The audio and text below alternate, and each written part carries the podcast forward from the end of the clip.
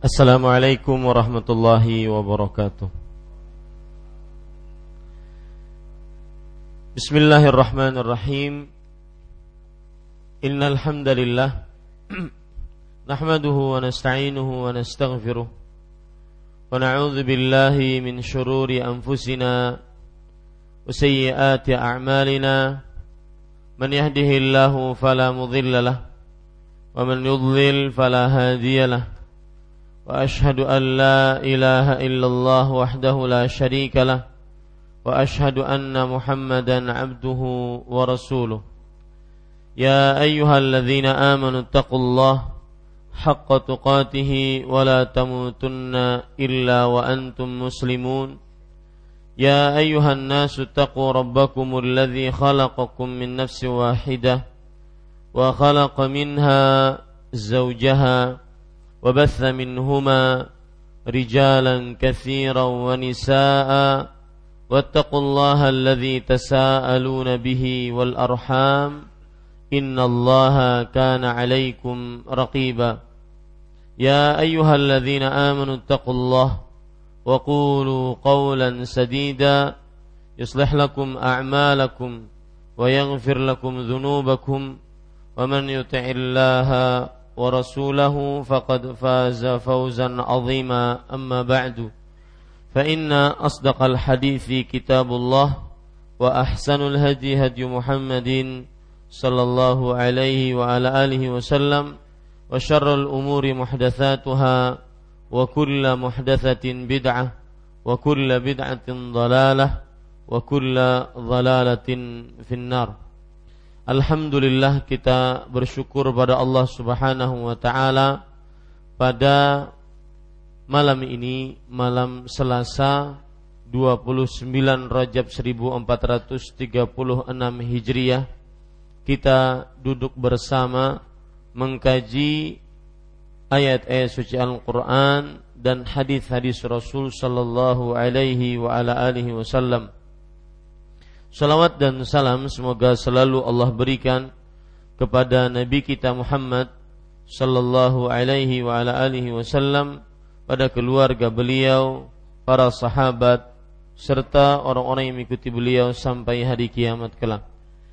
Dengan nama-nama Allah yang husna dan sifat-sifat yang mulia, kita berdoa, Allahumma inna nas'aluka ilman nafi'an wa rizqan tayyiban wa amalan mutaqabbala. Wahai Allah sesungguhnya kami mohon kepada Engkau ilmu yang bermanfaat rezeki yang baik dan amal yang diterima. Amin ya rabbal alamin.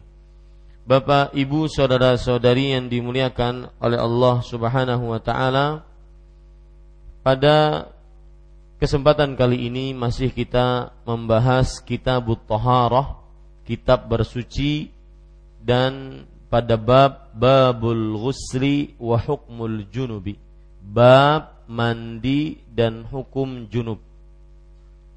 Pada malam ini kita membaca hadis yang ke-118 dalam buku terjemahan kita halaman 55. Wa an Anas radhiyallahu anhu qala Qala Rasulullah sallallahu alaihi wa ala al-Mar'ati tara fi manamiha ma yara ar-rajulu Qala taghtasilu muttafaqun عليه. Dari Anas bin Malik radhiyallahu anhu dia berkata Rasulullah sallallahu alaihi wa ala alihi wasallam bersabda tentang wanita yang bermimpi basah dalam tidurnya seperti laki-laki bermimpi. Ia wajib mandi, muttafaqun alaih. Hadis yang ke-119 kita baca langsung karena berkaitan erat dengannya. Zada muslimun faqalat Ummu Salamata radhiyallahu anha wa hal yakunu hadha qala na'am famin aina yakunu syabahu? Artinya Imam Muslim rahimahullah menambahkan riwayat lalu Ummu Salamah radhiyallahu anha berkata apakah hal itu bisa terjadi? Beliau menjawab iya. Lalu bagaimana bisa adanya kemiripan seseorang dengan ayah atau ibunya? Bapak Ibu saudara-saudari yang dimuliakan oleh Allah Subhanahu wa taala, poin pertama yang ingin kita ambil dari hadis ini adalah Anas bin Malik biografi perawi yang meriwayatkan hadis ini yaitu Anas bin Malik radhiyallahu anhu. Anas bin Malik adalah salah seorang sahabat Rasulullah sallallahu alaihi wasallam dan beliau terkenal dengan khadimu Rasulullah sallallahu alaihi wasallam. Terkenal dengan pembantu Rasulullah sallallahu alaihi wa ala alihi wasallam. Dan Anas bin Malik beliau mulai membantu Rasulullah sallallahu alaihi wasallam sampai Nabi Muhammad sallallahu alaihi wasallam meninggal. Kemudian Anas bin Malik pada waktu membantu Rasulullah Sallallahu Alaihi Wasallam beliau hampir sekitar 9 sampai 10 tahun. Dalam sebuah hadis Rasul Sallallahu uh, Anas bin Malik bercerita khadam tu Rasulullah Sallallahu Alaihi Wasallam tis'a sinin. Aku membantu Rasulullah Sallallahu Alaihi Wasallam selama 9 tahun. Dalam riwayat yang lain asyra sinin ya. Ini hadis diriwayatkan oleh Imam Bukhari bahwa Anas bin Malik menjadi pembantu Rasulullah sallallahu alaihi wasallam. Seperti misalkan riwayat beliau khadamtu Rasulullah sallallahu alaihi wasallam asyra sinin. Aku mengabdi menjadi pembantu Rasul sallallahu alaihi wasallam 10 tahun. Perkara yang menarik dari tatkala Anas bin Malik menjadi pembantu Rasul Shallallahu Alaihi Wasallam 10 tahun yaitu akhlak Nabi Muhammad Shallallahu Alaihi Wasallam. Beliau berkata, Anas bin Malik radhiyallahu anhu berkata, "Khadamtun Nabiy sallallahu alaihi wasallam 10 sinin, fama qala li uffin wala lima sana'ta wala alla sana'ta." Artinya, aku mengabdi berbakti membantu Nabi Muhammad sallallahu alaihi wasallam selama 10 tahun. Maka Nabi Muhammad sallallahu alaihi wasallam selama 10 tahun tersebut tidak pernah mengatakan kepadaku perkataan uf. Uf adalah perkataan istilah orang Arab yang menunjukkan kepada kekesalan dan itu adalah perkataan yang paling ringan yang menunjukkan kepada kekesalan.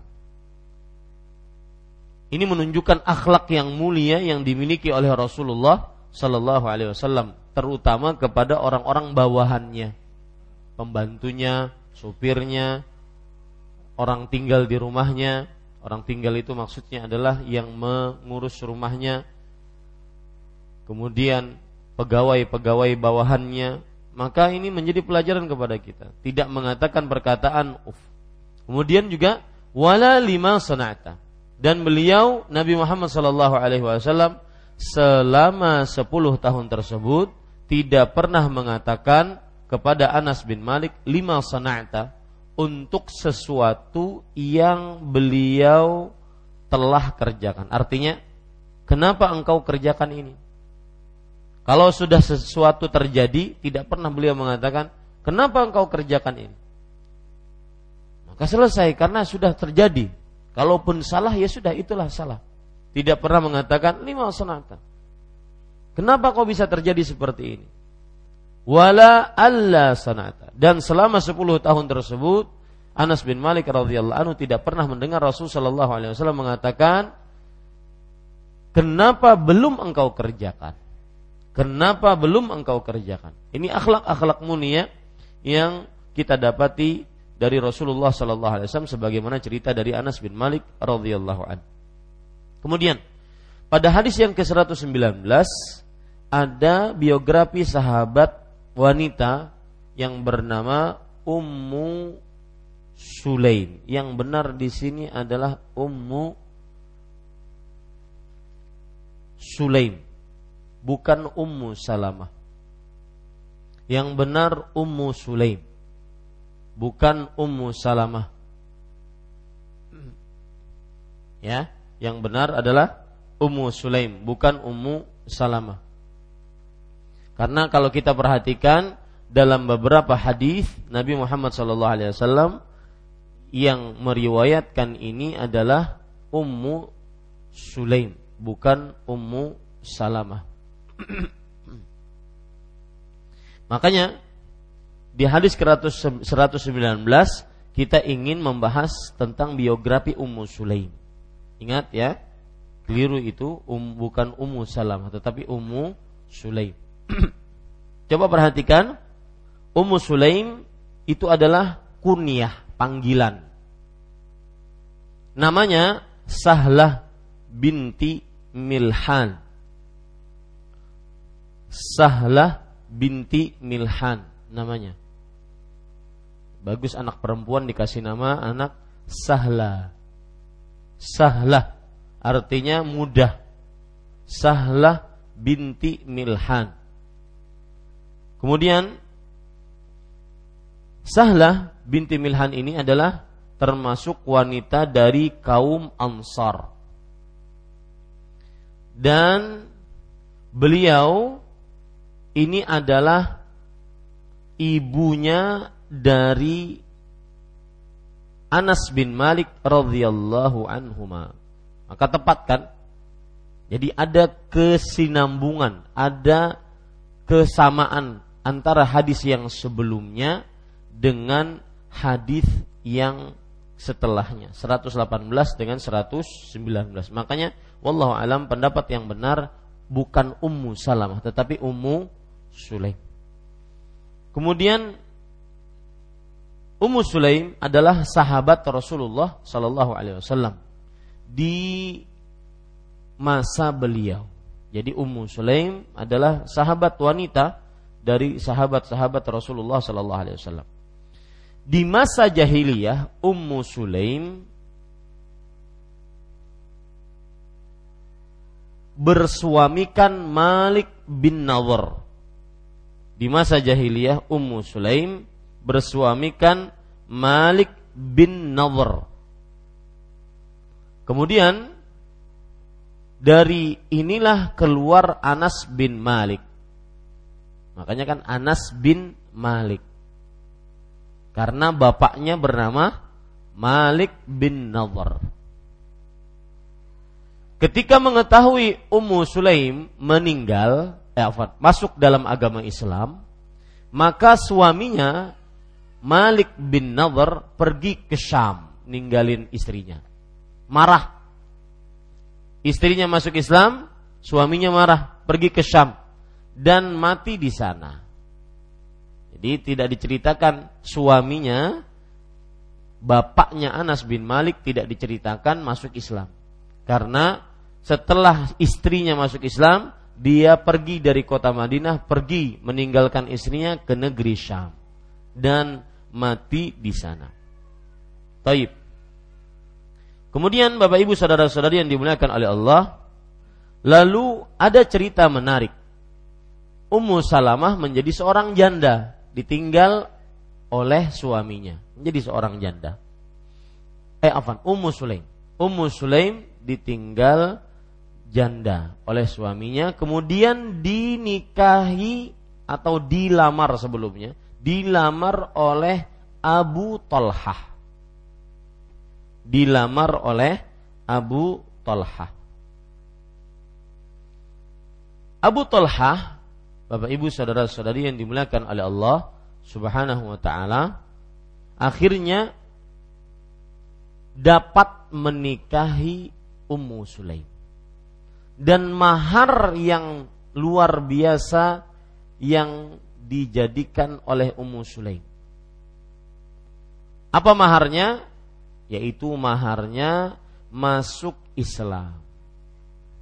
Nah, ini termasuk makanya para ulama mengatakan tentang Ummu Sulaim kanat min aqalin nisa min aqalin nisa Ummu Sulaim adalah wanita yang cerdas wa athbatahunna qalban dan termasuk wanita yang paling kokoh hatinya wa afdaluhunna adaban wa dinan dan paling utama agama dan budi pekertinya. Nanti kita akan contohkan bagaimana Ummu Sulaim cerdas. Kemudian hatinya kokoh, kuat. Kemudian adabnya dan agamanya juga kuat. Kita akan sebutkan nanti. Jadi Ummu Sulaim berkata kepada Abu Talha, "In aslamta tazawwajtuka." Wala uridu minka sadaqan ghairahu. Jika kamu masuk Islam, maka aku akan mau menerima pinanganmu. Dan aku tidak menginginkan mahar selain itu. Fa aslam, maka Abu Talha radhiyallahu anhu yang asalnya masih menjadi orang kafir musyrik masuk Islam. Ini namanya cinta dibawa berkah atau cinta membawa berkah. Bagus itu judul sinetron. cinta membawa berkah. Ya, ini Bapak Ibu saudara-saudari yang dimuliakan oleh Allah. Kemudian ada cerita menarik. Dari cerita ini kita ingin kita dapat mengetahui tentang cerdasnya Ummu Sulaim Sahlah binti Milhan. Kemudian tetapnya hati Ummu Sulaim tidak mudah gegabah, tidak mudah dan ini patut dicontoh oleh saudari-saudari muslimah, tidak mudah eh, gampangan bingung, ya, galau, resah. Kemudian juga baiknya agama dan akhlak Ummu Sulaim, terutama kepada suaminya. Coba perhatikan Bapak Ibu saudara-saudari yang dimuliakan oleh Allah Subhanahu wa taala, cerita yang menarik yang terjadi kepada Ummu Sulaim. Yaitu ceritanya saya bacakan dari riwayat Imam Bukhari dulu. Ya, saya bacakan bahwa Anas bin Malik radhiyallahu anhu berkata, "Ishtaka ibnu li Abi Talhah." saudara seibunya. Kata Anas bin Malik, saudara seibu saya sakit. Anaknya siapa berarti? Anaknya Abu Tolhah. Ya. Abu Tolhah di sini apanya Anas bin Malik? Hah? Bapak tiri. Anaknya Abu Tolhah sakit kata Anas bin Malik. Famata lalu anaknya Abu Talha tersebut meninggal, sakit kemudian meninggal.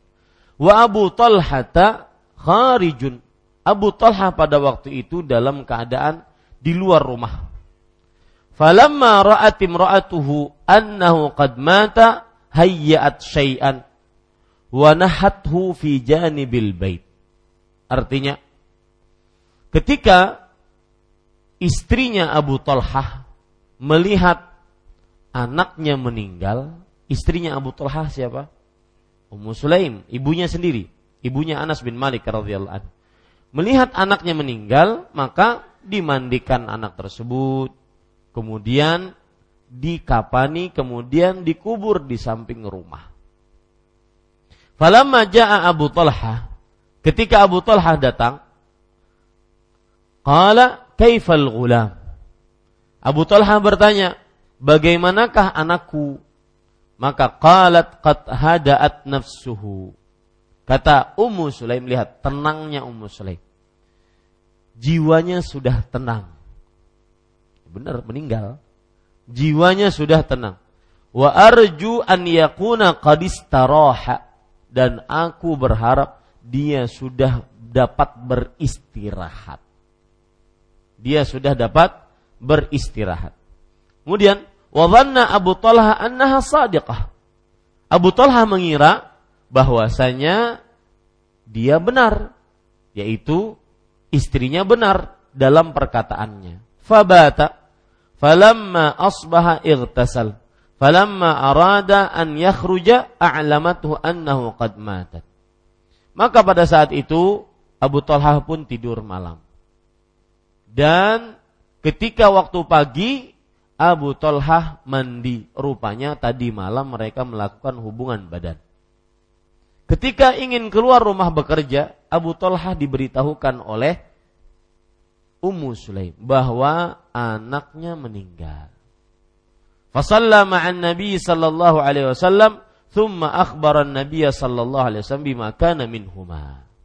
Lalu disolati oleh Rasulullah sallallahu alaihi wasallam. Kemudian diberitahukan perkara yang terjadi kepada Rasulullah sallallahu alaihi wasallam.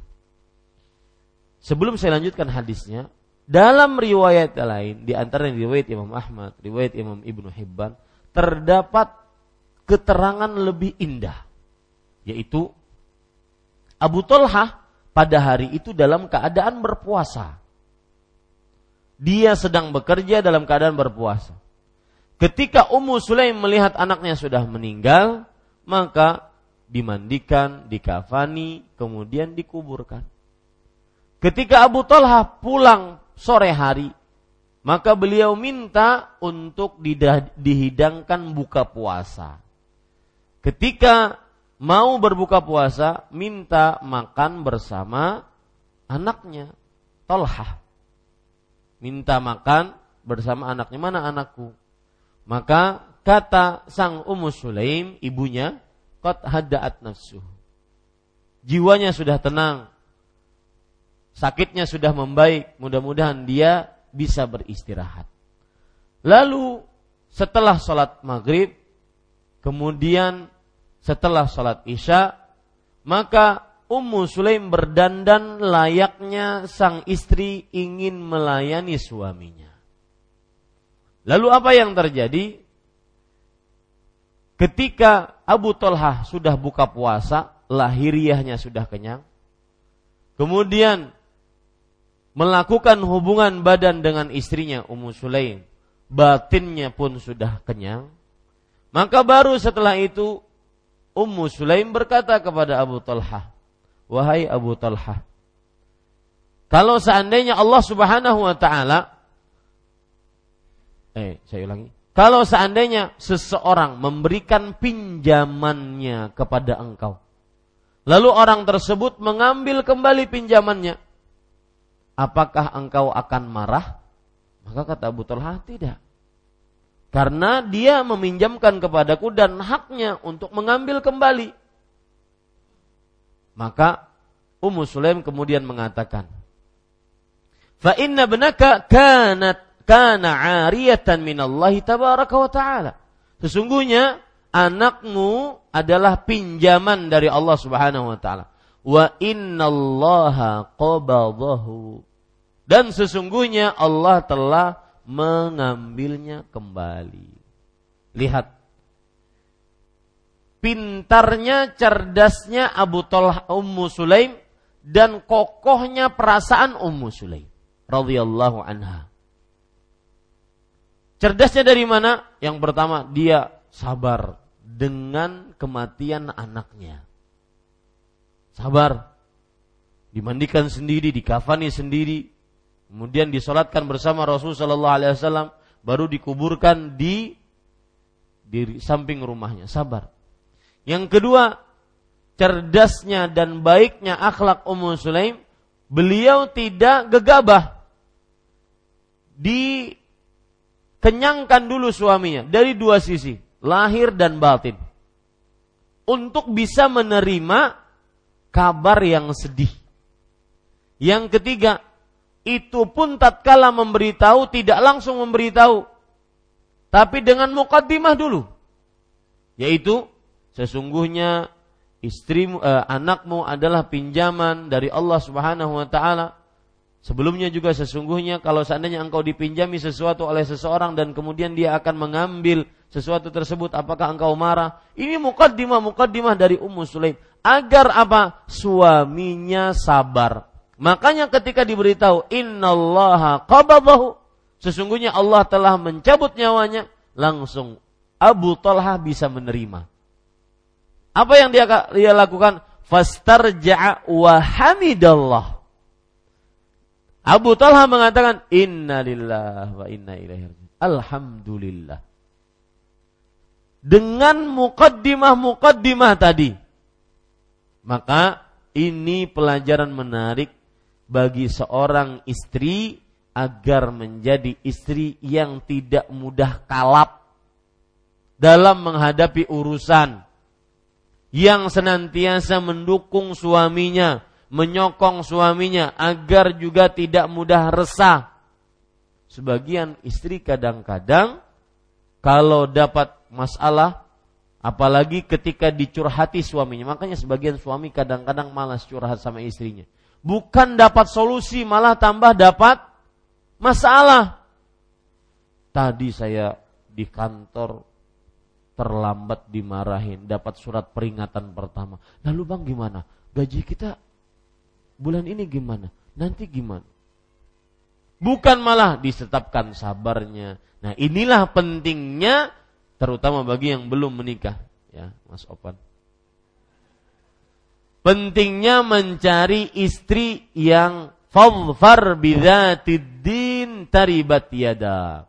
Dahulukan yang punya agama, maka niscaya engkau akan beruntung. Bukan hanya sekedar cantik yang pintar agama. Dia akan mendorong kita karena kecantikan sudah sunnatullah fil kaun. Hukum Allah di dalam dunia ini. Kecantikan satu, dua, tiga tahun, empat tahun, sepuluh tahun luntur. Tapi kecantikan agama tidak akan pernah luntur. Semakin hari semakin terasa cantik istri kita dengan agamanya. Makanya tidak akan pernah beruntung orang yang hanya mendahulukan harta, keturunan ataupun kecantikan. Tetapi dahulukanlah yang mempunyai agama. Ini cerita menarik tentang Ummu Sulaim radhiyallahu. Yang lebih luar biasa lagi, Ketika itu da, mereka mendatangi Rasulullah menceritakan apa yang terjadi.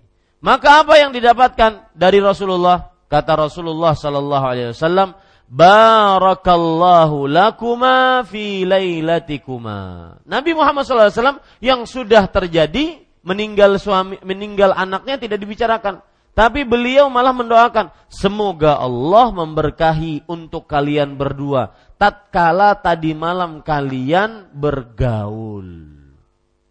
Apa yang terjadi kata Anas bin Malik? Fahamalat bi Abdillah fawaladathu lailatan lailan wa karihat an tuhannikahu hatta yuhannikahu Rasulullah sallallahu alaihi wasallam. Maka Ummu Sulaim hamil, benar. Doanya Rasulullah kabul ini termasuk dari buah kesabaran. Ummu Sulaim hamil. Kemudian apa yang terjadi? Maka melahirkan seorang yang bernama Abdullah bin Abi Talha. Kata Ummu Sulaim, aku tidak akan memberikan tahnik kecuali Rasulullah sallallahu alaihi wa ala alihi wasallam. Maka Bapak Ibu saudara-saudari yang dimuliakan oleh Allah, itulah indahnya tentang cerita seorang Ummu Sulaim yang wanita yang penyabar dan wanita yang kokoh senantiasa mendorong suaminya untuk sabar. Uh, Ibnul Mulaqin mengatakan lam ara man arraha wafataha wa lam yadhkurha aidan al-mizzi fi tahdhibihi wa la man ittaba'ahu. Kata Ibnu Mulakin, Ummu Sulaim ini belum diceritakan ada ahli sejarah yang menceritakan wafatnya kapan. Imam Al-Mizzi, seorang ahli sejarah dari agama Islam, dari ulama Islam, di dalam kitab Tahdzibnya juga tidak menceritakan kapan wafatnya Ummu Sulaim radhiyallahu anha. Taib. Bapak Ibu saudara-saudari yang dimuliakan oleh Allah Subhanahu wa taala, sekarang poin yang kedua, yaitu makna dari hadis ini. Nah, poin pertama tadi biografi perawi yang meriwayatkan hadis ini. Ya, poin kedua yaitu makna hadis ini. Dari Anas bin Malik radhiyallahu anhu dia berkata, Rasulullah sallallahu alaihi wasallam bersabda, tentang wanita yang bermimpi basah. Para ikhwah yang dirahmati oleh Allah Subhanahu wa taala, maksud dari wanita yang bermimpi basah artinya adalah wanita tatkala tidur bermimpi. Tatkala tidur apa? Bermimpi. Bermimpi melakukan hubungan badan. Ya. Jadi kalau seandainya dalam bahasa hadis ada kata-kata bermimpi kemudian junub, maka itu maksudnya adalah bermimpi melakukan hubungan badan yang menyebabkan keluarnya air mani. Yang menyebabkan keluarnya air mani. Jadi maksudnya wanita yang bermimpi basah bukan berarti bermimpi basah dia disiram orang dalam mimpinya. Enggak. Tetapi maksudnya bermimpi berhubungan badan kemudian keluar air mani. Tentang wanita yang bermimpi basah dalam tidurnya seperti laki-laki bermimpi. Laki-laki juga bermimpi. Nah, ini menunjukkan bahwa wanita bisa bermimpi, laki-laki bisa bermimpi. Yaitu bermimpi basah. Maka Nabi Muhammad sallallahu alaihi wasallam menjawab, "Iya. Idza ra'atil ma." Iya. Apa? Iya wajib mandi. Ya, iya wajib mandi. Maksudnya kalau seandainya seorang perempuan bermimpi basah, bermimpi junub, kemudian maka wajib mandi baginya. Muttafaqun alaih. Hadis riwayat Bukhari dan Muslim. Hadis ke-119. Muslim menambahkan, Muslim di sini siapa? Imam Muslim. Siapa namanya? Muslim bin Hah? An-Naisaburi akhirnya. Muslim bin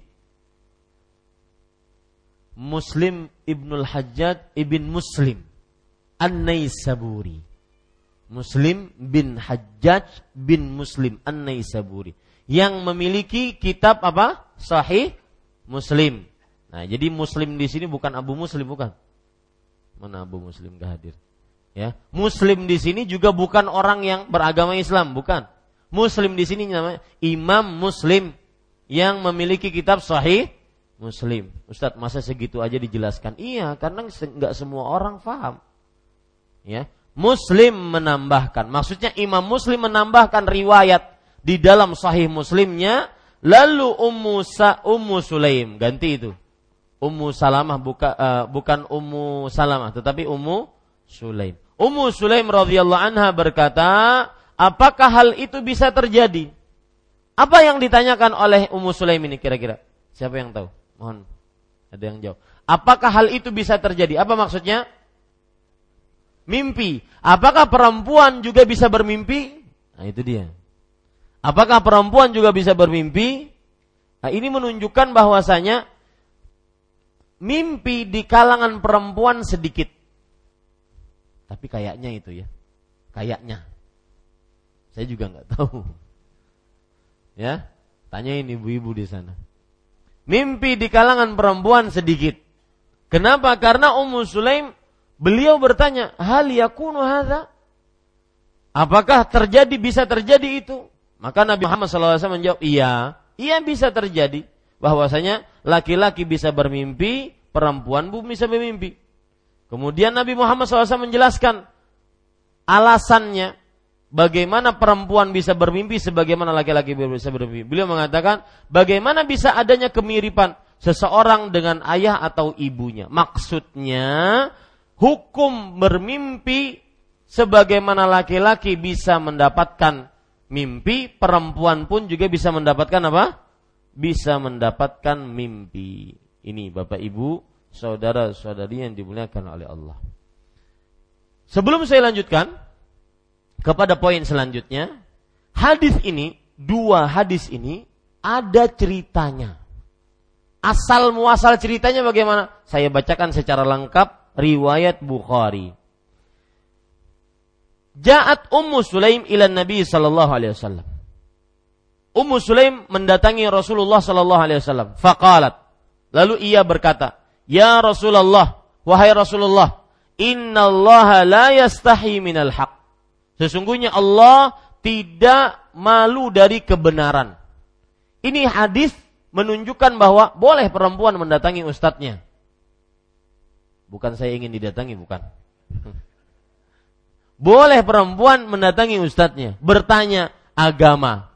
Sebagaimana Ummu Sulaim bertanya kepada Rasul sallallahu alaihi wasallam, asal tidak terhindar dari asal terhindar dari fitnah. Ya, dari tuduhan macam-macam. Boleh. Bertanya langsung boleh. Sebagaimana Ummu Sulaim radhiyallahu anha bertanya kepada Nabi Muhammad sallallahu alaihi wasallam. Kemudian beliau berkata, sesungguhnya Allah tidak malu dari kebenaran. Maksudnya dari ilmu. Artinya yang ingin saya tanyakan ini sesuatu yang dimalui untuk ditanyakan oleh terutama perempuan. Makanya beliau berikan muqaddimah, pendahuluan. Sesungguhnya Allah tidak malu dari kebenaran. Makanya saya mau bertanya. Fahal 'alal mar'ati min ghuslin idah talamat? Apakah wanita kalau bermimpi dia wajib mandi, maka keluarlah hadis yang mana? Hadis yang ke-118 yaitu taghtasil. Naam idza ra'atil ma iya kalau dia melihat junub melihat air mani, maka wajib mandi. Kemudian Ummu Salah Ummu Sulaim berkata, "Ya Rasulullah, awih au awa tahtalimul mar'ah wahai Rasulullah sallallahu alaihi wasallam, apakah perempuan ma bisa bermimpi?" Maka Nabi Muhammad sallallahu alaihi wasallam menjawab, "Taribat yadaka fabima yushbihuha waladuha." Artinya, Semoga engkau beruntung wahai Ummu Sulaim. Bagaimana bisa seorang anak serupa dengan ibunya? Artinya begini. Apa hubungan sabda Nabi Muhammad SAW dengan pertanyaan Ummu Sulaim? Ummu Sulaim kan bertanya, wahai Rasulullah, perempuan bisa junub? Gitu ya? Perempuan bisa mandi uh, apa? Bisa bermimpi basah, bisa keluar mani? Itu yang ditanyakan oleh Ummu Sulaim. Maka jawab Nabi Muhammad sallallahu alaihi wasallam, "Na'am." Iya, semoga engkau beruntung wahai Ummu Sulaim. Bagaimana seorang anak bisa serupa dengan ibunya? Hidungnya, alisnya, ya, rambutnya, atau bisa serupa dengan bapaknya. Artinya, sang bapak mengeluarkan mani, sel mani, sperma kalau dalam bahasa kedokterannya, sang ibu pun mengeluarkan air. Apa? Sel telur. Dari se, dua, dua cairan ini, sperma dengan sel telur bertemu, kemudian berkembang biak. Terjadi perkawinan. Makanya kadang-kadang seorang anak sesuai dengan wajah ibunya. Kenapa? Karena mungkin sel telurnya lebih menguasai dibandingkan spermanya. Seorang anak lebih condong kepada serupa dengan bapaknya. Kenapa? Karena sel spermanya lebih condong dibandingkan sel telurnya. Itu yang ditanyakan oleh Ummu Sulaim. Jadi Ummu Sulaim mengatakan, masa seorang perempuan junub Artinya, masa keluar mani juga? Iya, keluar mani. Makanya dijawab oleh Rasulullah SAW, bagaimana bisa tidak keluar mani kalau seandainya seorang anak bisa serupa dengan ibunya, seorang anak bisa serupa dengan bapak bapaknya. Paham Pak di sini? Nah, itu makna hadisnya, ya. Nah, makanya kalau kita lihat hadis yang ke-119, bagaimana bisa adanya kemiripan? Oh, apa hubungannya Ustaz? Bertanya tentang junub eh, dan tentang apa? Mimpi basah kok dikaitkan dengan kemiripan. Apa hubungannya? Hubungannya adalah Rasulullah SAW ingin mengatakan kepada Ummu Sulaim, kepada kita semua, perempuan pun keluar apa? Maninya yang disebut dalam bahasa kedokterannya sel telurnya sebagaimana laki-laki keluar spermanya, maninya. Kalau tidak keluar, maka bagaimana seorang anak bisa serupa dengan ibunya? Seorang anak bisa serupa dengan bapaknya karena kemiripan tadi. Makanya kalau ada anak bapaknya rambutnya lurus, ibunya rambutnya lurus, yang keluar anaknya kribo. ini patut ditanyakan. Patut ditanyakan bukan dicurigai ya, hati-hati. Nanti malah nanti malam bertengkar. Dia dapat dari mana anak nih? Kadang-kadang juga ada eh, apa namanya? Ada pembicaraan ya bercanda di antara keluarga. Misalkan ada anak tiga. Yang nomor terakhir ini kok tidak sama dengan bapak ibunya. Tidak sama juga dengan saudara perdua ketiga. Maka kadang-kadang diejek. Ikam nih dapat diilung tau kada? Mungkin bapak-bapak tidak tahu ilung ya. Ilung itu tanaman yang enceng gondok. Jadi dia anaknya itu dapatnya di situ bukan keluar dari rahim ibunya gitu. Karena jauh sekali, tidak ada kesamaan sama sekali. Ya. Tetapi saya katakan patut ditanyakan bukan berarti mencurigai, bukan. Tetapi mungkin ada kakek neneknya. Ya. Saya tanya, saya pernah nanya kepada mama rahimahullah. Adakah yang semisal dengan saya kulitnya? Kata mama ada yaitu kakek buyut kamu yang semisal dia dan beliau juga termasuk orang yang suka berdakwah waktu itu di daerah Sungai Mesa. Jadi ada genetik yang seperti ini kulitnya. Nah, seperti itu. Tapi ini tidak menular kepada langsung kepada keturunan. Yang jelas, ya, kalau ada anak ribu bapak ibunya lurus itu patut ditanyakan. Bapak ibunya putih, anaknya seperti orang Sudan. Ini patut ditanyakan. Ya, Sudan bukan sungai danau, bukan negara Sudan. Ini para ikhwan yang dirahmati oleh Allah Subhanahu wa taala. Jadi riwayat tadi sengaja saya bacakan karena terdapat pelajaran menarik. Jadi riwayat tadi ceritanya seperti itu. Ada lagi tambahan riwayat saya bacakan Hadis riwayat Muslim. Ini pentingnya ya kalau mempelajari hadis itu kumpulkan berbagai macam riwayat agar terang benderang. Oh, azan ya. Oh ya, kenapa nggak diingatkan? Nah, silahkan.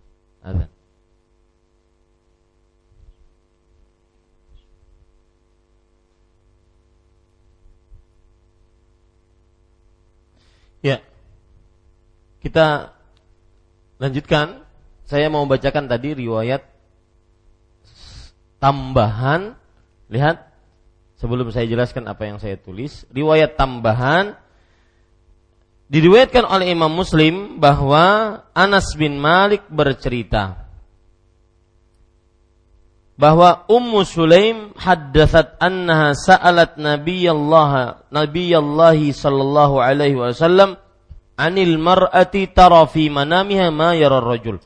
Ummu Sulaim meriwayatkan bahwa beliau pernah bertanya kepada Nabi Muhammad sallallahu alaihi wasallam tentang seorang perempuan yang bermimpi basah sebagaimana laki-laki bermimpi. Maka Rasulullah sallallahu alaihi wasallam menjawab, "Idza ra'at dzadzikal mar'atu faltaghtasil." Artinya, jika wanita itu melihat hal itu yaitu basah maninya, maka wajib mandi.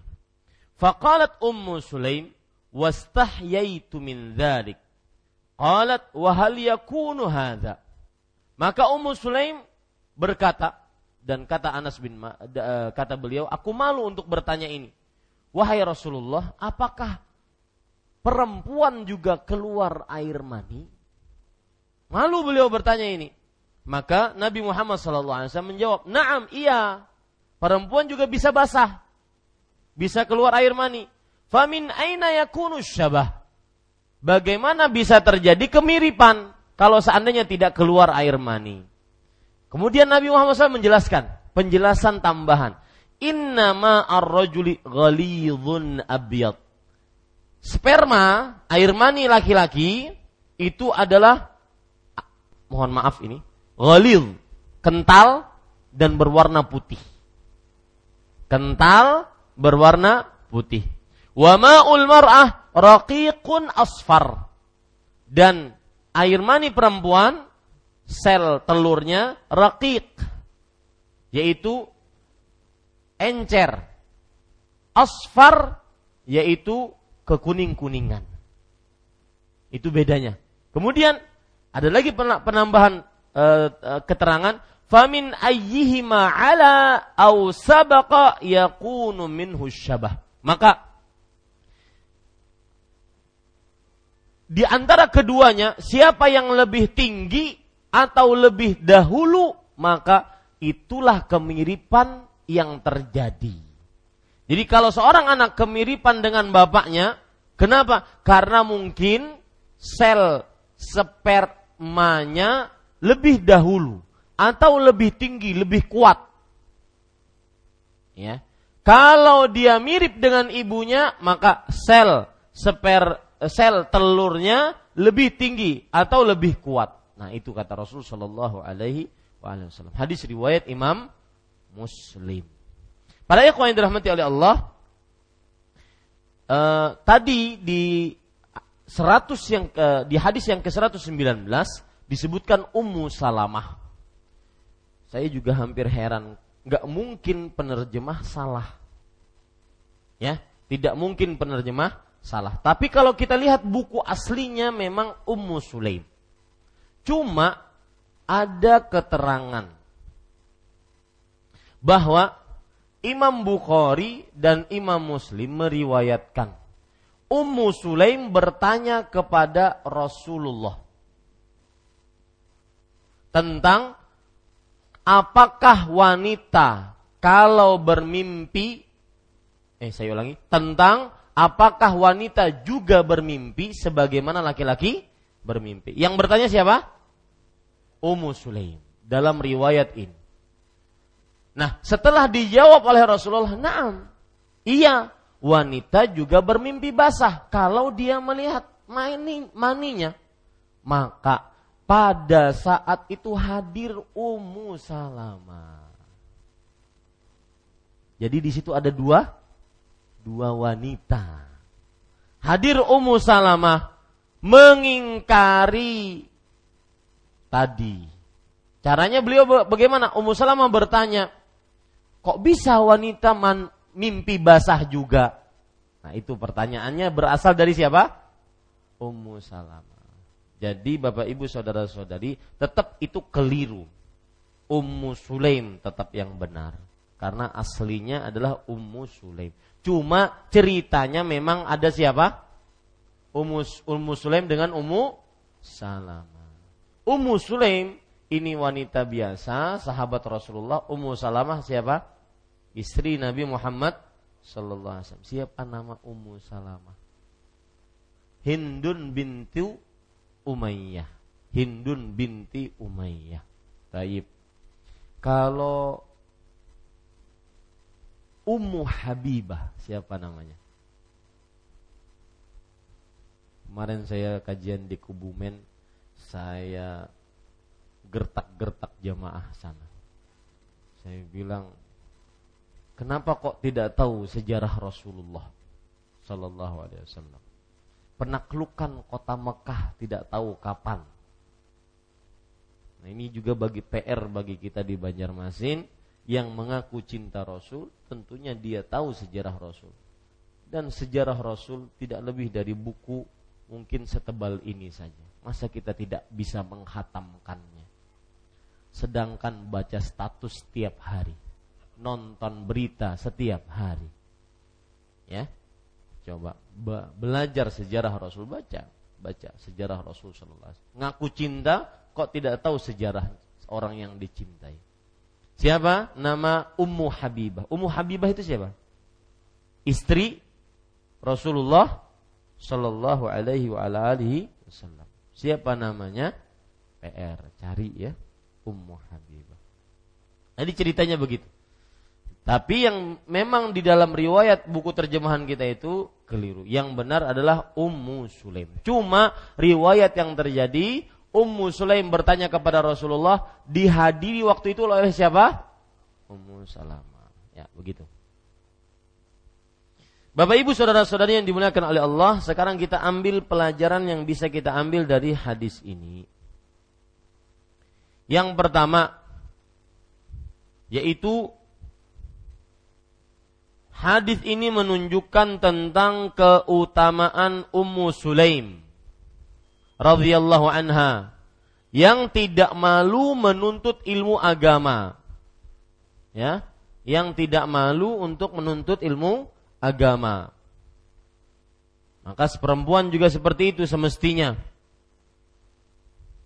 Bahkan di zaman Rasulullah Sallallahu Alaihi Wasallam, para perempuan memiliki waktu khusus untuk menuntut ilmu agama yang ditentukan oleh Rasulullah dan mereka bersepakat dengan Rasulullah pada hari itu didatangi oleh Rasul Sallallahu Alaihi Wasallam.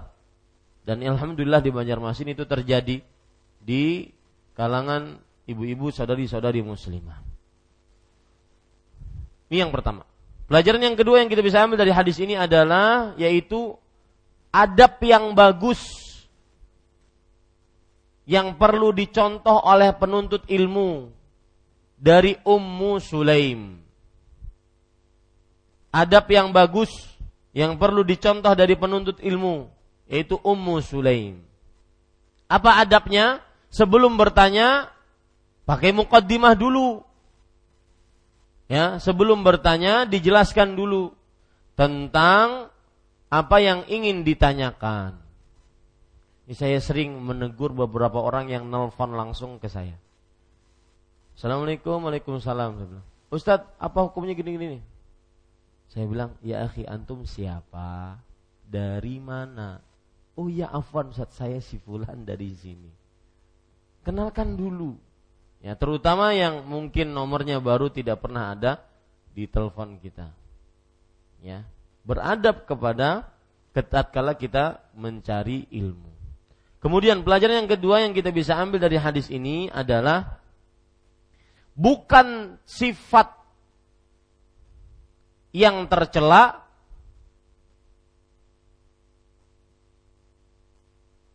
seorang perempuan bertanya tentang agama bukan sifat yang tercela seorang perempuan bertanya tentang agama kepada ahlinya. Sebagaimana perkataan Aisyah radhiyallahu anha riwayat Muslim, "Ni'man nisa nisaul ansar, lam yakun yamna'uhunnal haya'u an yatafaqqahna fid din." Sebaik-baik wanita adalah wanita kaum Ansar. Sifat malu mereka tidak menahan mereka untuk belajar ilmu agama. Makanya saya katakan bukan sifat tercela dari seorang perempuan bertanya tentang agama kepada ahlinya. Langsung tidak mengapa. Cuma harus dijauhi fitnah-fitnah. Ya. Ini kadang-kadang di zaman yang serba canggih yang sangat mudah seorang berhubungan dengan orang lain di zaman sekarang terjadi fitnah tuduhan. Seorang perempuan terlalu sering terlalu sering bertanya dua-duaan dengan dengan ustadznya laki-laki. Kadang-kadang bisa lebih asik ngobrol lewat handphone dengan ustadznya dibandingkan ngobrol dengan suaminya. Ya. Sampai sang suami cemburu Kata sang suami ini kejadian nyata. Saya Ustadz 10 tahun nikah sama dia. Nggak pernah dia belikan gamis untuk saya. Ini baru kenal dengan Ustadznya lewat WA satu tahun. Langsung istri saya belikan gamis, alasannya macam-macam. Ngobrol di WhatsApp luar biasa, begitu Begitu indah romantisnya mereka. Saya ada di grup itu. Saya gimana Ustadz perasaan saya? Ini rintihan para suami ibu-ibu. Ya. Ini Bapak Ibu saudara-saudari yang dimuliakan oleh Allah. Jangan jangan sampai kita membuat fitnah di antara pasangan dengan pasangan kita yang berbau seperti itu jauhi sebelum syaitan mengganggu kita. Jawab sang ustadz jawab seperlunya. Yang ibu yang bertanya juga bertanya seperlunya. Boleh bertanya, tidak mengapa. Ya, tetapi jangan sampai menimbulkan fitnah. Ya, jangan sampai menimbulkan fitnah. Saya ada akun di sebuah media sosial. Menerima kadang-kadang beberapa perempuan yang ingin berteman di media sosial tersebut. Tapi kadang-kadang memperlihatkan foto, memperlihatkan ini. Semuanya saya ancam. Siapa saja yang memperlihatkan foto, saya delete. Saya hapus dari pertemanan. Harus tegas. Kalau enggak, ya, nanti akan ada cinta-cinta terlarang. Hati-hati para ikhwan yang dirahmati oleh Allah Subhanahu wa taala. Dan iblis sangat suka yang seperti itu. Karena memang target operasi syaitan itu membuat manusia memiliki cinta yang haram dan meninggalkan cinta yang halal. Itu target iblis. Dalam hadis riwayat Muslim. Ya hati-hati. Maka sang ustadz juga jangan terlalu pede dengan imannya. Ya, harus dia takut kepada Allah Subhanahu wa taala. Taib. Kemudian Bapak Ibu saudara-saudari, jadi seperti yang saya ucapkan tadi bahwa tidak tercela seorang perempuan bertanya perihal agama kepada ahlinya meskipun itu laki-laki. Kemudian pelajaran selanjutnya yang kita bisa ambil dari hadis ini adalah salah satu penyebab mandi adalah air mani.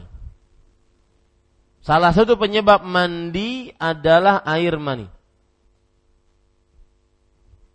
Dan kalau kita perhatikan Penyebab-penyebab mandi saya akan sebutkan secara agak lengkap. Penyebab-penyebab mandi yang pertama yaitu keluarnya air mani. Ya, penyebab-penyebab wajibnya mandi. Keluarnya air mani. Kemudian yang kedua,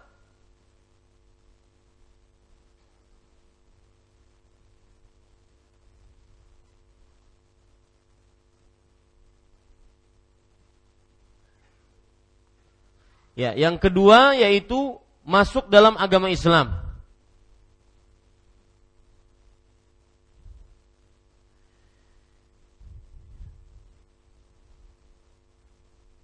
Yang ketiga yaitu kematian seorang muslim.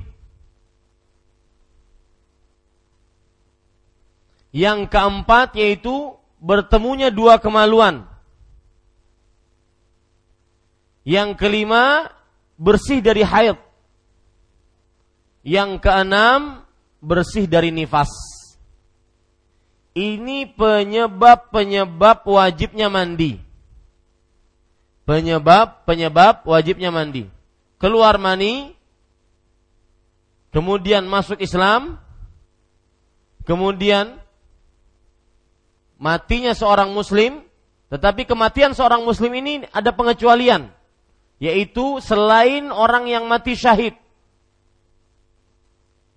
Orang yang mati syahid tidak dimandikan.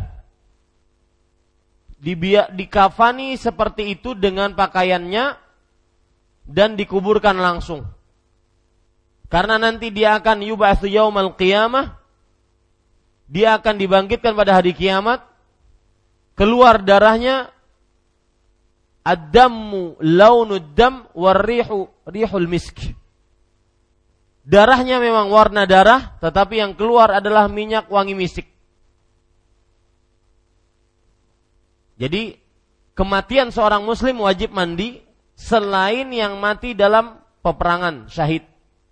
Yang keempat bertemunya dua kemaluan. Yang kelima suci dari haid, yang keenam suci dari nifas. Ini Bapak Ibu, saudara-saudari yang dimuliakan oleh Allah. Baik, pelajaran selanjutnya yang kita bisa ambil dari hadis ini adalah perempuan pun keluar air mani. Perempuan pun keluar air mani.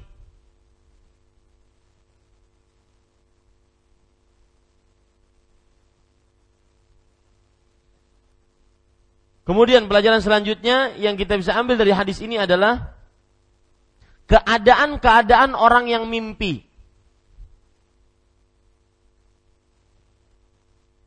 keadaan-keadaan orang yang mimpi. Yang pertama, dia ingat dia mimpi dan dia melihat mani, maka ini wajib mandi.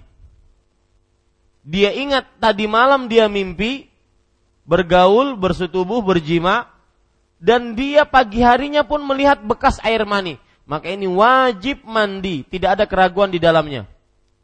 Sebagaimana hadis yang kita baca tadi. Keadaan yang kedua yaitu dia ingat dia mimpi. Mimpinya mimpi basah, tapi pas bangun dia tidak melihat air mani. Ya, pas bangun dia tidak melihat air mani. Maka wallahu alam dia tidak wajib mandi. Meskipun mimpinya mimpi basah. Meskipun mimpinya mimpi basah. Tidak wajib mandi. Kenapa? Karena yang menjadi ukuran adalah keluarnya mani atau tidak. Ini keadaan yang kedua. Keadaan yang ketiga, melihat adanya air mani, tapi tidak ingat dia mimpi. Jadi pas dia bangun tidur, uh basah nih. Tapi kayaknya dia nggak ingat mandi, eh apa man, e, mimpi. Kayaknya tadi malam saya nggak mimpi. Maka pada ikhwan yang dirahmati oleh Allah Subhanahu wa taala, ini pun wajib mandi. Kenapa? Karena hadis yang pertama yang kita baca, al-ma minal ma. Ya. Mandi gara-gara melihat air apa? Air mani. Mandi gara-gara melihat air air mani. Ini para ikhwan yang dirahmati oleh Allah Subhanahu wa taala.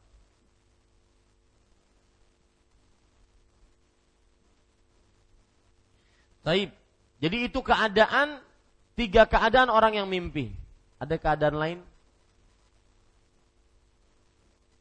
Yang ingin menambahkan keadaan lain? Enggak ada. Seperti itulah tiga keadaan, tidak lepas dari tiga itu. Orang yang mimpi dengan basah, tidak lepas dari itu. Taib. Kemudian para ikhwan yang dirahmati oleh Allah. Pelajaran selanjutnya yang kita bisa ambil dari hadis ini adalah jika seseorang dalam keadaan jaga tidak tidur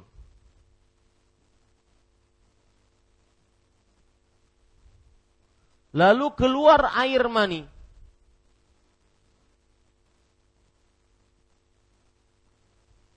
maka wajib mandi.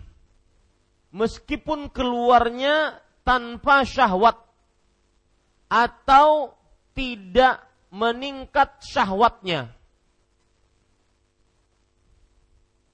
Maka tetap wajib mandi.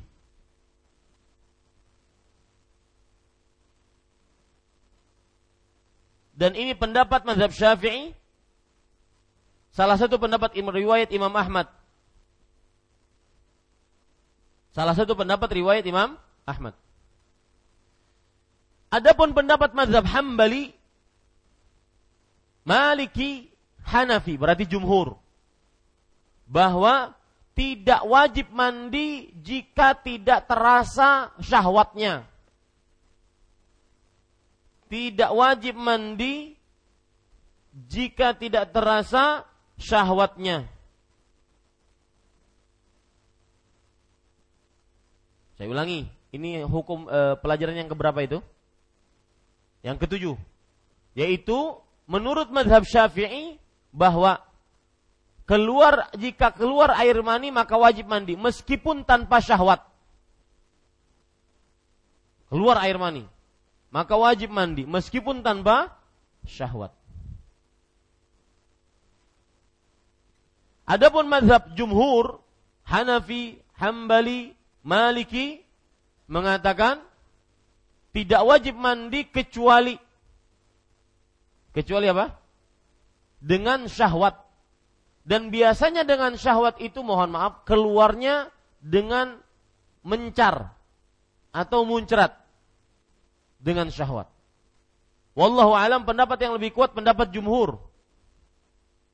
Pendapat jumhur. Dalilnya apa? Yaitu dalil dari hadis Ali bin Abi Thalib radhiyallahu an. Beliau bercerita, "Kuntu rajulan madzaan." Aku adalah lelaki yang suka keluar madhi. Keluar cairan dari dari uh, dari kemaluanku. Fasa'altu Nabi sallallahu alaihi wasallam faqal, lalu aku bertanya apa hukumnya lelaki yang seperti ini? Nabi Muhammad SAW menjawab, "Idza khadhafatil ma'u faghtasala minal janabah wa illam takun khadhifan fala taghtasil." Artinya, jika air yang keluar itu muncrat, maka mandilah. Jika tidak muncrat, maka jangan mandi. Di dalam riwayat yang lain, idza fadhahatil ma faghtasil. Jika airnya keluar dengan muncrat, maka mandilah. Ya, ini para ikhwah yang dirahmati oleh Allah Subhanahu wa taala. Dan salah satu dalil yang dipakai oleh madhab jumhur yaitu khuliqa mimma indafiq. Artinya apa? Manusia diciptakan dari air yang muncrat. Air yang yang muncrat. Maka wallahu alam Bapak Ibu saudara-saudari yang dimuliakan oleh Allah Subhanahu wa taala, pendapat yang lebih kuat adalah wajib mandi apabila keluar air mani dengan syahwat yang menyebabkan muncrat. Ada ustad, ada nggak ustad orang keluar air mani tanpa syahwat? Ada? Ada nggak? Ada. Caranya bagaimana? Misalkan orang ini mikir pikiran kotor yang berkaitan dengan syahwat. Kemudian dia terangsang, tapi pada saat itu tidak keluar. Nanti setelah beberapa lama tidak terangsang lagi baru keluar. Yang keluar bukan madi tetapi mani. Nah, di sini permasalahannya. Di sini yang terjadi perbedaan pendapat di antara para para ulama. Apakah orang ini wajib mandi atau tidak? Tadi menurut jumhur bagaimana? Wajib. Yang seperti ini bagaimana? Tidak wajib mandi. Karena yang wajib mandi adalah yang keluar air mani dengan syahwat. Wallahu alam. Kemudian Bapak Ibu saudara-saudari yang dimuliakan oleh Allah Subhanahu wa taala. Hadis ini menunjukkan bahwasanya dalil anak pasti serupa dengan bapak atau ibunya. Anak Pasti serupa dengan bapak atau ibunya. Saya jadi ingat bapak bapak saya. Pas saya undang ke Damam ke Arab Saudi. Kata beliau, "Wah, banyak kemenakan di sini." Kenapa? Wajah beliau itu seperti wajah orang-orang India Bangladesh. Yang lucu subhanallah, beliau pernah di Mekah oleh orang Indonesia diajak foto kiranya itu orang Bangladesh. Dan Sidin berdiam aja juga. Subhanallah. Ini para ikhwan yang dirahmati oleh Sidin keredak lah. Baik, Bapak Ibu saudara-saudari yang dimuliakan oleh Allah Subhanahu wa taala, ya.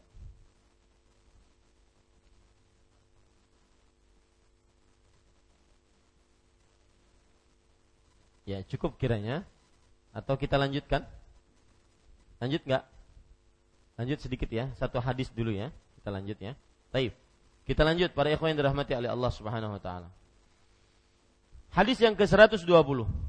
وعن عائشة رضي الله عنها قالت كان النبي صلى الله عليه وسلم يغتسل من أربعين من الجنابة ويوم الجمعة ومن الحجامة ومن غسل الميت رواه أبو داود وصححه Abu خزيمة dari Aisyah radhiyallahu anha boleh anha boleh anhuma kalau anha Allah meridai beliau saja kalau anhuma Allah meridai keduanya yaitu Aisyah dan binti siapa? Abu Bakar. Dua-duanya sahabat. Dari Aisyah radhiyallahu anha dia berkata, Rasulullah shallallahu alaihi wasallam mandi karena empat hal. mandi karena empat hal. Karena junub, karena hari Jumat untuk sholat Jumat, karena berbekam, dan setelah memandikan mayit. Diriwayatkan oleh Abu Daud dan disahihkan oleh Ibnu Khuzaimah. Bapak Ibu saudara-saudari yang dimuliakan oleh Allah Subhanahu wa taala, poin pertama dari hadis ini seperti biasa, biografi sahabat yang meriwayatkan hadis ini. Siapa beliau? Aisyah radhiyallahu anha. Dan sering sudah sering kita lewati tentang Aisyah radhiyallahu anha. Tentang Aisyah radhiyallahu anha. Jadi kita lewat saja. Kita langsung kepada poin kedua, makna hadis. Aisyah radhiyallahu anha dia berkata, Rasulullah Shallallahu alaihi wasallam mandi. Kata-kata mandi di sini adalah mandi apa? Mandi besar, mandi yang mengangkat hadas besar mandi yang mengangkat hadas besar. Ya, bukan sekedar mandi. Mandi karena empat hal. Yang pertama karena junub. Yang kedua karena sholat Jumat untuk mengerjakan sholat Jumat. Yang ketiga karena berbekam, berhijamah. Yang keempat karena memandikan mayat ya karena memandikan mayat. Para ikhwah yang dirahmati oleh Allah Subhanahu wa taala, hadis ini mafhum, ya. Maksudnya Nabi Muhammad SAW mandi dikarenakan empat perkara ini. Mandi karena junub, itu sudah jelas. Mandi karena ingin sholat Jumat. Para ulama menjelaskan salah satu hikmah kenapa sebelum sholat Jumat sangat dianjurkan mandi. Salah satu sebabnya adalah karena berkumpul dengan orang banyak sehingga badan yang tidak nyaman baunya hilang karena kita mau berkumpul dengan orang banyak. Makanya tatkala sholat Idul Adha, Idul Fitri itu pun dianjurkan untuk apa? Untuk mandi. Karena berkumpul dengan orang banyak. Jadi catatan di situ mandi karena hari Jumat ya garis bawahi karena berkumpul dengan orang banyak dianjurkan mandi karena hari Jumat salah satu penyebabnya adalah karena berkumpul dengan orang orang banyak. Kemudian karena berbekam. Ini salah satu mandi yang dianjurkan ya, karena berbekam. Kemudian karena memandikan mayat. Karena memandikan mayat. Salah satu hikmah kenapa setelah memandikan mayat, orang yang memandikan mayat itu dianjurkan untuk mandi. Karena mungkin tatkala memandikan mayat ada kotoran-kotoran yang yang keluar dari si mayat tersebut. Atau sebabnya adalah ta'abbudi. Apa arti ta'abbudi? Itu murni ibadah. Murni ibadah. Jadi orang kenapa sebelum sholat wudhu? Gak ada sebabnya. Karena murni ibadah. Padahal badannya sangat bersih, lepas dari kotoran, tapi dia belum berwudu, maka tidak sah sholatnya kalau tidak berwudu. Berarti orang sholat, orang berwudu sebelum sholat, ini sebabnya apa? Hikmahnya apa? Murni ibadah, ta'abbudi namanya. Nah, begitu pula begini, memandikan mayat, mandi setelah memandikan mayat. Salah satu penyebabnya dikatakan oleh para ulama yaitu karena takut terciprat najis kotoran yang keluar dari si mayat. Ada sebab yang lain yaitu ta'abudi, perkara ta'abudi. Memang anjurannya seperti itu, ya sudah. Memang syariatnya seperti itu, ya sudah.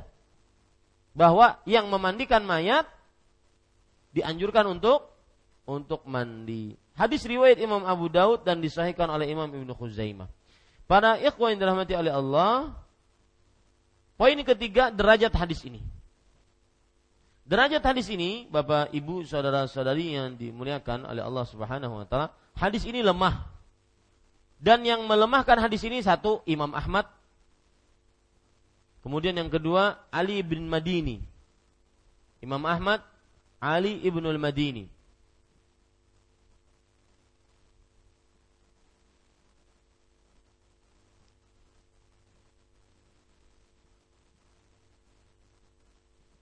Kemudian yang ketiga Ibnu eh, Al-Munziri. Yang keempat Ibnu Abdul Bar. Semuanya mengatakan bahwasanya hadisnya lemah. Kemudian yang selanjutnya juga Imam Baihaqi. mengatakan bahwasanya hadisnya lemah. Ya, hadisnya lemah. Para ikhwan yang dirahmati oleh Allah Subhanahu wa taala, poin selanjutnya itu pelajaran dan hukum yang kita bisa ambil dari hadis ini.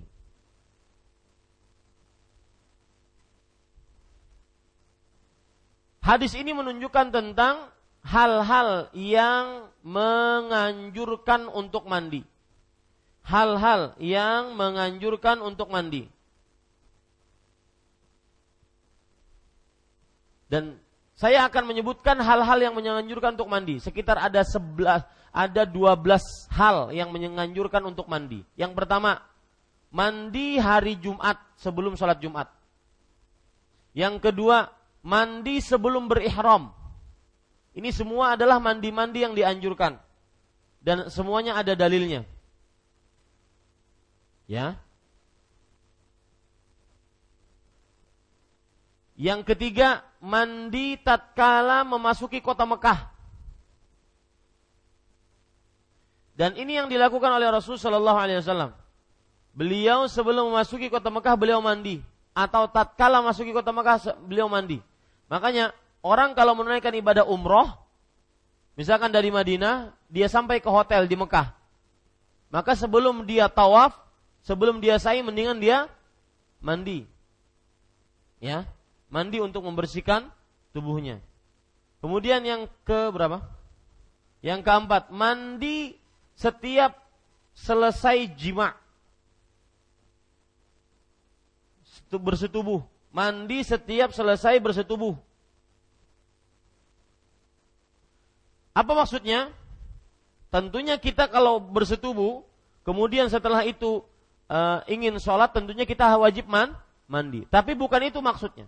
Maksudnya adalah, misalkan seseorang di dalam satu malam tiga ronde. Yang belum nikah harus paham. Tiga ronde. Kemudian setelah itu setiap habis selesai wa, berjima maka dia mandi. Nanti dia berjima lagi, mandi lagi. Berjima lagi, mandi lagi. Eh, itu maksudnya. Ini yang keempat, dianjurkan mandi untuk setiap selesai berjima. Kemudian yang kelima yaitu mandi setelah memandikan mayat mandi setelah memandikan mayat. Kemudian yang kedua, yang keenam, mandi setelah memandikan orang eh afan, setelah menguburkan orang musyrik. Mandi setelah menguburkan orang musyrik. Dan ini semua ada dalilnya. Dan kita tidak cukup untuk menyebutkan dalilnya satu-satu. Yang ketujuh, mandi bagi wanita yang istihadah di setiap sholatnya. Nah, ini kasihan ya. Mudah-mudahan wanita yang seperti ini mendapatkan pahala yang besar dari Allah Subhanahu wa taala. Jadi wanita yang istihadah, wanita yang keluar air maninya, eh afan, darahnya tetapi bukan darah haid, bukan juga darah nifas, tetapi darah istihadah, maka dianjurkan, bukan wajib, dianjurkan untuk mandi setiap sholat. Makanya di sana ada yang disebut dengan jamak suri. Apa itu jamak suri? Yaitu wanita istihadah mengerjakan sholat zuhur di akhir waktu. Kemudian setelah itu mengerjakan sholat asar. Nah, sebelum mandi, sebelum mengerjakan dua sholat ini digabung, dia mandi dulu. Berarti nanti dia mandinya sekali saja untuk dua kali sholat. Nah begitu. Ini wanita yang istihadah. Di zaman Rasulullah banyak wanita-wanita yang istihadah. Keluar air, e, keluar darah dari kemaluannya. Tapi bukan haid, bukan nifas. Dan ini ujian bagi perempuan tersebut. Ini namanya mandi suri. Kalau ada mati suri ini nama mandi suri. Mandi suri itu artinya mandi yang mengumpulkan dua sholat. Ya, zuhur dikerjakan di akhir waktu, asar dikerjakan di awal waktu. Dikerjakan ke, sebelum mengerjakan dua hal ini dianjurkan untuk mandi. Begitu juga maghrib, maghrib dikerjakan di akhir waktu, kemudian isya dikerjakan di awal waktu. Sebelumnya mandi sekali. Ini pun hanya sebatas anjuran. Ya, hanya sebatas anjuran. Kemudian yang kedelapan, mandi karena uh, sadar dari pingsan. Ini anjuran. Mandi karena sadar dari pingsan. Yang kesembilan, mandi habis berbekam. Yang kesepuluh mandi setelah masuk Islam. Yang kesebelas mandi mengerjakan sholat id. Baik itu idul adha atau idul fitr. Yang kedua belas mandi pada hari Arafah.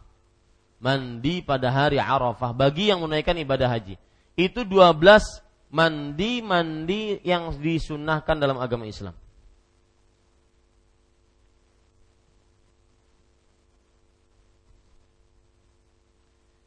Tapi Bapak Ibu saudara-saudari itu kira-kira yang bisa saya sampaikan tentang kajian kali ini ya tentang mandi. Yang jelas hadis yang barusan kita baca tadi adalah hadis yang lemah tetapi hukum-hukum yang menunjukkan bahwa ada mandi-mandi sunnah memang ada dalil-dalilnya. Wallahu alam.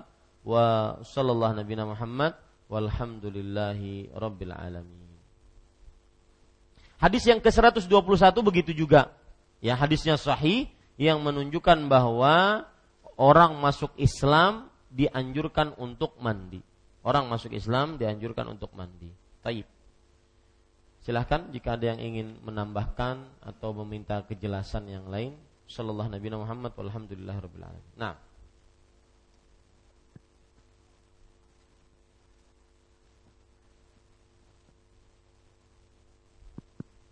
Assalamualaikum warahmatullahi wabarakatuh. Waalaikumsalam warahmatullahi wabarakatuh. Barakallahu fiik Ustaz. Wa fiikum barak. Uh, ulun masih bingung nih Ustaz. Uh, sering kali kita belajar dari hadis-hadis lemah. Karena biasanya kita kan belajar dari uh, hadis-hadis yang sahih. Mohon penjelasannya Ustaz. Iya. Imam Al-Hafidh Ibnu Hajar Al-Asqalani rahimahullah menyebutkan hadis lemah di dalam kitabnya. Pertama, beliau tidak salah atau beliau kita tidak anggap keliru. Atau kita tidak anggap menyebarkan hadis lemah. Tidak. Tetapi beliau menyebutkan hadis tersebut sebagai bentuk bahwa ada hukum dalam hadis itu. Tujuan beliau menyebutkan hadis tersebut adalah bukan untuk menyebarkan hadis lemah. Atau bukan agar kaum muslim belajar hadis lemah. Tidak. Tetapi bahwa ada hukum yang berkaitan dengan hadis tersebut. Makanya saya katakan tadi, hadisnya lemah tetapi maknanya sahih.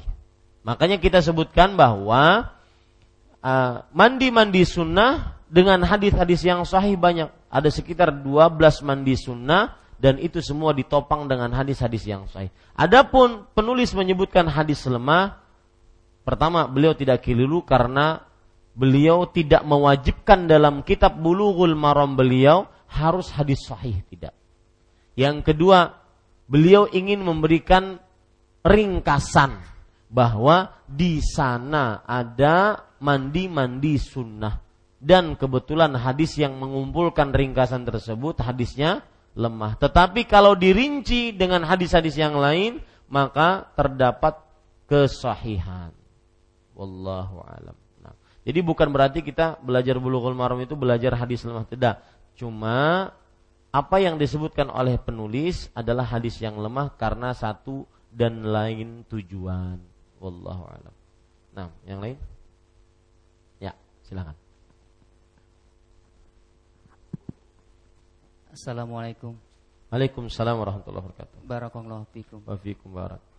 Uh, sering terjadi di masyarakat Ustaz kalau pada saat hamil itu perempuan-perempuan yang sering menyakiti-menyakiti hewan tuh uh, uh, pada saat melahirkan tuh akan akan apa tuh akan berbentuk kayak yang dia sakit itu.